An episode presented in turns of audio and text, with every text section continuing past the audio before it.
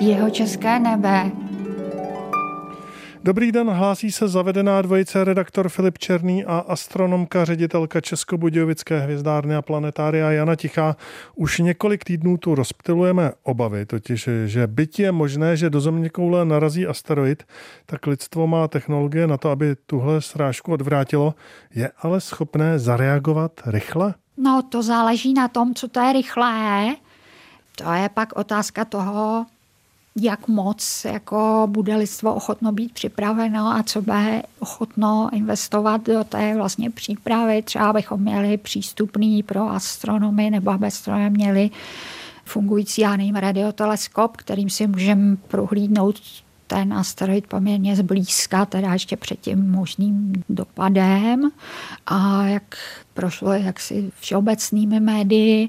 tak došlo k havárii té velikánské paraboly, víc než 200 metrové toho radioteleskopu na Arecibu, který byl vlastně vystaven nad takovou jako přírodní kotlinou na Portoriku. Dneska vlastně Spojené státy a západní Evropa nemají tak velký radioteleskop, mají menší. Od tak asi předloňská má veliký radioteleskop o průměru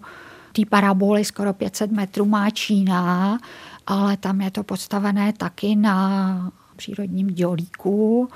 a je otázka, to já teď nevím z hlavy, jestli je použitelný na pozorování úplně jako ve všech místech oblohy,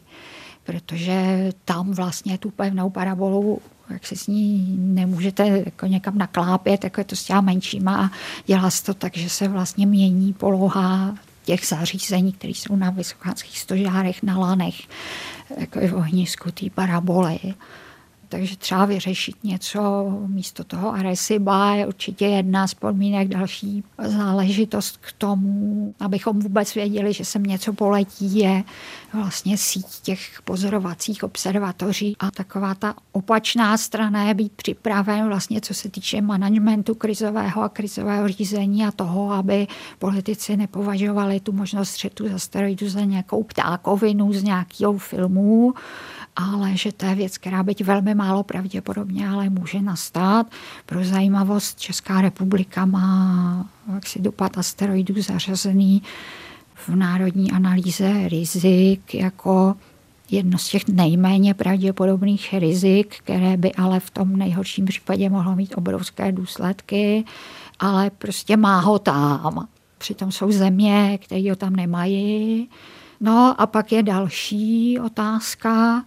to, že jsou různé metody toho odchýlení a v případě, že by ten asteroid byl velký a třeba bychom neměli čas několik jeho oběhů kolem slunce, jak ho pomalinku odchylovat z té dráhy, třeba prostě ze svým hypotetických úvah o nějakém jako solárním zrcadle, který bychom na něm namířili a, a jak si na principu akce a reakce a že by že by se tím třeba konálo dál materiál z té jedné strany a z té druhé by jako odpadával a pomalinku by se měnila ta jeho dráha, ale když byste to potřeba rychle, s velkou energií, tak jediné v podstatě jaksi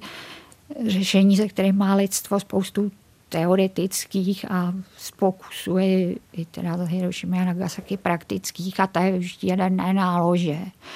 Ale to samozřejmě jednak je v současné době zakázáno mezinárodními umluvami o nešíření jaderných zbraní, o nešíření jaderných zbraní do kosmu.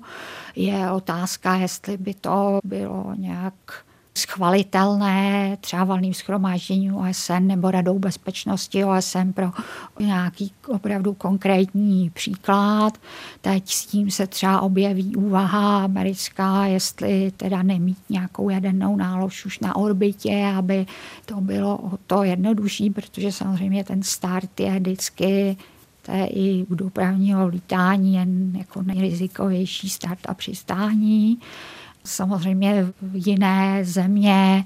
které nějak vládnou jak kosmickou technologií, tak tou jadernou technologií a nemusíme si dělat iluze o žádné z nich, tak nebo určitě nadšeny z toho, že by jedna země, byť jaksi ve prospěch lidstva, měla jadernou nálož na běžný dráze, takže to už jsou pak čistě ty záležitosti politické a záležitosti mezinárodního práva.